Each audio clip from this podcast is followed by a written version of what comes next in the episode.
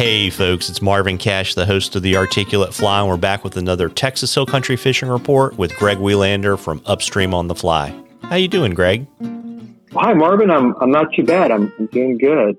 You know, uh, fishing has been good, and, and, and will only get better because we're uh, finishing out March, going into April. Yeah, I took a look at your weather, and you know it's warming up. I know you've got a little bit of weather coming through, but uh, things seem to be moving in the right direction. Yeah, they are. You know, um, this time of year we're we're always dodging cold fronts, and um, you know what I mean by a cold front is, um, you know, this past week we just had a, a, fairly strong north wind. You know, and that north wind hung around for like up to four days. And uh, what that means is, you know, we were experiencing overnight lows in the 40s and, and daytime highs barely getting into the 60s. And, you know, when you had that wind blowing, it, it felt chilly. Um, and, you know, with the cooler temperatures, we, we've even have, uh, um, you know, some days that, you know, the sun was out and it looked nice, you know, and, uh, but being out in that water, it was, it was chilly and, uh, some of our water temperatures have, have dipped back into the lower 50s um, as a result of, of those overnight lows and, and that stronger north wind. Um, however, we're now headed in the opposite direction. You know, we've got the south winds, southeast winds, and you know that's the predominant wind. That's the wind we want to see here in Central Texas, the south southeast breeze. Um, that way, the fish are happy. And um, another point is the smaller bodies of water they cool down quicker, but they also warm up fastest. Okay. So keep that in mind when you head out. And, uh, you know, your bigger reservoirs and bigger lakes are, uh, they're not going to be affected as much during, you know, that four, four day, uh, cool down. And, uh, those water temperatures were already kind of in the mid 50s to upper 50s, um, because the, uh, a lot of the bass are actually spawning on, on some of our bigger lakes here in central Texas.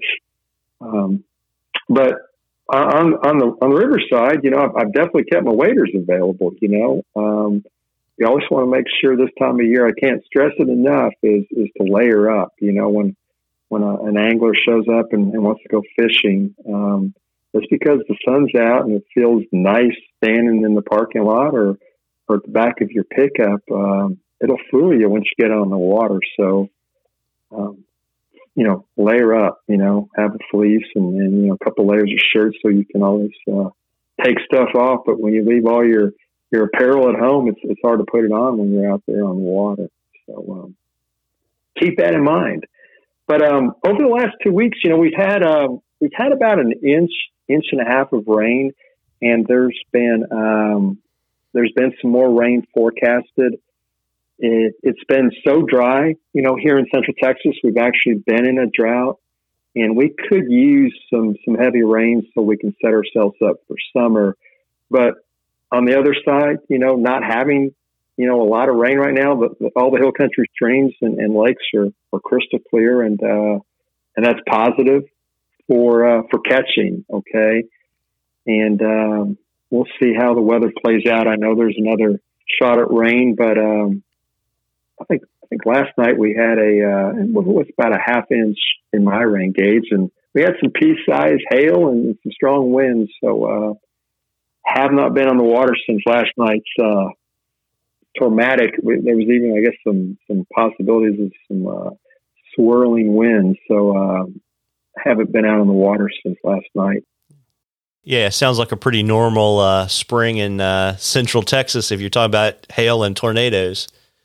Marvin, you're 100 percent on that, man. I mean, it's uh, we're that time of year where um, it's either feast or famine. But back to fishing. Back to fishing, yeah. Um, so you know, I've been hot and heavy on the white bass. Okay, uh, the white bass have, have, been good here in Central Texas, and uh, this past week, though, with that stronger north wind, we did have a little bit of a I'm going to say a little bit of a slower bite. It, it was uh, it was not a fish every cast, um, and we'd go for a few hours catching fish pretty regularly, and then um, having to do a little more scouting to try to find some additional holes uh, where the fish were congregating. And um, you know, the largemouth bass bite over the last week has been tough, and uh, and that has to do with you know a couple things. More so was our north wind. Um, we did have uh, north wind, and the Guadalupe bass aren't as affected as much, but the largemouth definitely have been.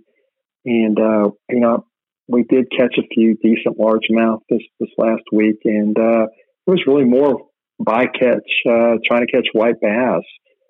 So um, you know, m- you know, most of our local lakes and reservoirs in Central Texas continue to have the white bass run, and um, and they're going up all the tributaries, you know, and uh, you want to continue to fish those deeper pools associated, you know, next to the sandy gravel shoals. And we've got a full moon coming up here on March 28th. So um, that's important to be aware of because um, there'll be um, this coming week as we work towards 28th. If you look out at night, you know, um, after it's been dark, you'll start to see, as long as there's no cloud cover, you see a little bit brighter, brighter evenings, and um, and that's also one of the triggers the white bass use to uh, to start, you know, migrating up from the lake into, into the rivers. So um, I'm going to say we probably got about another two weeks of white bass spawning, and then then we'll be done. Um, and also, we've got the largemouth spawning on uh, some of our, our reservoirs, like Lake Travis, uh, for example. And um, so, right now, they're more worried about having babies than they are about you know eating. But um, as we get into April, it's it's going to be a lot of hungry fish wanting to eat um, because the bass do spawn, and they don't all spawn on the same day, the same week, or even the same weekend. You know, it, it's generally over about a two month period. So there's always fish going on the nest, and there's always fish coming off ready to eat. So that's what makes spring, um, you know, a lot of fun here in Central Texas, or, or really anywhere in, in, in the United States. But um, yeah, there we go. You know, I um, you know I can't stress enough about folks that are you know I get a lot of texts and and you know Instagram direct messages about you know about the white bass and and you know the response I'm telling everybody is you know it's you know the fish are in the same tributaries and due to the lack of rain on, on a lot of our tributaries now that could be changing with with you know some of that rain we had here the other evening but the fish are still in those tributaries. They're just not up where you normally go and find them. Okay, so you've got to you've got to explore, um, you know, as you go towards the uh, towards the lake for um, for the white bass. And uh, you know, we're we're kind of on the fourth week of white bass runs here, and you know, they all go, you know, different bodies of water have different spawning dates. You know. Um, and as we get later into March, starting April, um, you'll see the white bass, you know, spawning more out west. That would be like the Llano River. And then as you go up north of Austin, up towards Waco, you've got, you know, tributaries up there um, that include, you know, the Bra- the Bosque and the Brazos and all that. So the whole white bass thing goes throughout the whole state of Texas, and it's, it's a timing thing. But um, but yeah, let's, uh, you know, one of the things I, I can add is the, uh, the white bass that we've been catching. Um, some of them are getting just shy of 17 inches.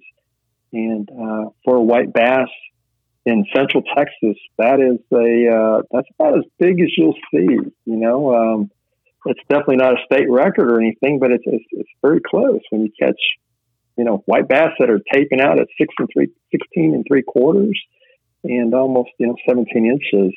You know, we're also catching a lot of crappie right now. Um, they're doing the same thing. They're kind of in the same locations um, of our bodies of water up in our tributaries. And uh, you know, once you catch a crappie, try to put that fly in that same spot again because uh, it's not uncommon to pull a dozen or so crappie out of that same spot. Um, because they're they're they're you know they're school fish. They they school up and uh, and there's there's more than one crappie that came out of that hole, so keep that in mind. Um, but um, like I said earlier, you know, most of our water temperatures on our big lakes are, are in the upper 50s, the low 60s. So that definitely triggered the uh, the spawn and um, and our bigger fish. You know, you know, your bigger females are up shallow, and that's a lifetime fish. You know, um, a lot of times, um, you know, they'll especially target it with a fly rod. So, so those fish will come off those nests and they'll be ready to eat. So, um, the more days in the water right now, the better off off you'll be as an angler. Um, they'll, they'll, be chasing down your fly. So let's talk about tips and techniques and, and how to be um, a little bit more uh, positive out in the water and, be able to catch some fish. You know, um, you know, for the white bass, you know, I've talked about it here in the past. You know, continue to target your deeper pools. You know that are associated to your sandy and gravel shoals. Um, and if you're not catching fish, start moving to other pools. You know, um, it's important to keep keep looking. You know, um, don't just give up. And um, you know, this cool little weather last week did scatter scatter the white bass a little bit. And uh, another thing is to change up your retrieve. You know, sometimes the uh, the white bass are wanting to fly stripped as fast as you can, and and you got to keep it moving. And, you know, um, I'm also starting to see where they want more of a slowdown, more of an erratic strip, you know, with, with a strip and a pause in between. Um, they'll, they'll, get finicky like that sometimes. And uh, the one thing I haven't seen, though, is the, uh, the pickiness on colors, okay? You know, all the standard colors for your white bass clousers are all still working, you know, olive over white, tan over white, chartreuse over white, and even gray over white. So, um, your clear waters, size down, you know, size size eight is, is my go-to. And then if you're fishing uh, a little more off-colored water, and an off-colored would be, say, the uh, Colorado River above Lake Buchanan. You know, a lot of times uh, they'll get a little more off-colored, and that's where you want to use a uh, size six clouser, a little bigger one, um, or even on the lower Colorado if you're fishing down there. Um, the fish will stack up down there, you know, downstream of Austin, um, because all the bodies of water around here have white bass. So uh, they all do the same thing. They run up the tributaries, no matter if they're already in a tributary or if they're coming out of a, a reservoir into a tributary. But the most important thing, if you're out there chasing white bass, is to use a sinking line or a sink tip line. And always use a short three foot leader. And I always prefer fluorocarbon for my leaders because it's more dense and it sinks, it sinks quicker, okay, than say a mono, you know, nylon leader. Um, and I'm using, you know, I'd only use 10 and 12 pound fluorocarbon, um, you know, for at least for my tippet. And, and a lot of times, since the three foot leaders are kind of hard to buy, um, I think the shortest leader I've ever seen is maybe like five foot. So just make your own, you know, just, uh, use a three foot section of, you know, 10 or 12 pound fluorocarbon and, uh, put a perfection loop in it and you're good to go. Um, as far as fly rods, a five weight's my favorite, but you can fish a four weight or you can fish up to six weight, um, in, in your rods, uh, for white bass fishing. And over to largemouth, you know, um, you know, a lot of the largemouth that, you know, we've been catching some nice fish using the small size eight clousers. Um, you know, those, those largemouth are, are coming in the afternoon. You know, it's not, um, it's not been a morning game. And I think a lot of that is due to, you know, the overnight lows. You know, it's been a little chilly in, in the evenings and you don't, you don't need to be up there on the water at sunup. Um, but if that's the only time you've got, go for it. But I, I, I find that the end of the day is a lot better. So uh, maybe get off work and and uh, go make a few casts. You know, we've got daylight savings time in our advantage, so it doesn't get dark. You know, going on it's going on close to eight o'clock. I think sunset's somewhere around seven thirty-five, but uh, we've got a little bit of time. But um, Guadalupe's largemouth, you know, it's uh, they're, they're wanting a little bit of a slower retreat, keep that fly to the bottom, and uh, you know, crawfish or, or, or any bait fish patterns have uh, been putting fish in the boat. So um, there we have it, Marvin. We're headed to the end of March here in the Texas Hill Country, getting ready for uh, April. Well, there you go. And you know, folks, we love questions on the articulate fly. You can email them to us or send them to us on our Facebook or Instagram page. If we use your question, I'll send you some articulate fly swag and we will enter you into a drawing for something cool from Greg at the end of the season. And Greg, before I let you hop, why don't you let folks know where they can find you so they can book in fish with you? Yeah, you can find me on my website. That's upstreamonthefly.com. And then I'm over on social media, both uh, Instagram and Facebook. And once again, that's Upstream on the Fly. Well, there you go, folks. You owe it to yourself to get out there and catch a few. Tight lines, everybody. Tight lines, Greg. Tight lines.